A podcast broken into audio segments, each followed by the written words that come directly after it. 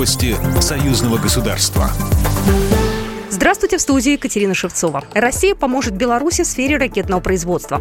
Соответствующие договоренности достигнуты на высшем уровне, заявил на совещании по вопросу гособоронзаказа президент Беларуси Александр Лукашенко, передает Белта. При мне президент России поставил задачу Дмитрию Рогозину немедленно оказать поддержку, чтобы мы не создавали велосипед, чтобы мы могли задействовать опыт разработчиков, ракетчиков Российской Федерации, которые делали «Искандер». Это молодые ребята, добавил глава государства.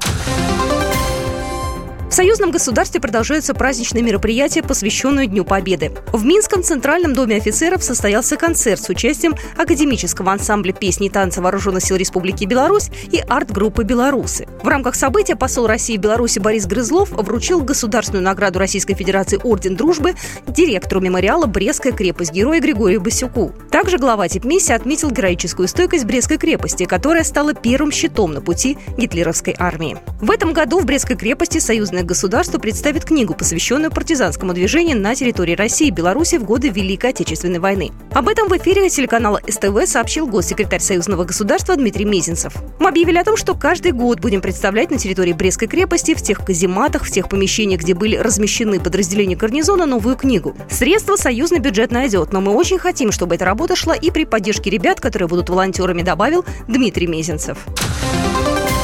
Депутаты парламентского собрания обсудят вопросы изменения климата в союзном государстве. Заседание на эту тему пройдет в Санкт-Петербурге 18-19 мая. Участники семинара обсудят вопросы адаптации к изменению климата, обеспечения устойчивости экономики, стабилизацию природных экосистем и предотвращения снижения уровня здоровья населения в результате влияния климатических изменений. Сегодня радио «Беларусь» отмечает свое 60-летие в международном эфире.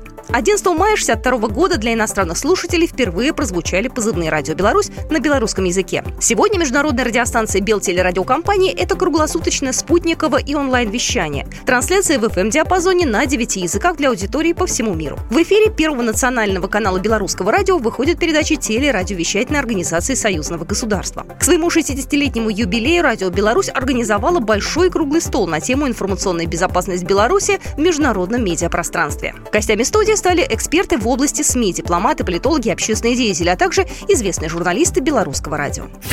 Программа произведена по заказу телерадиовещательной организации Союзного государства. По вопросу размещения рекламы на телеканале «Белрос» звоните по телефону в России 495 637 65 22. В Беларуси плюс 375 44 759 37 76. Новости Союзного государства.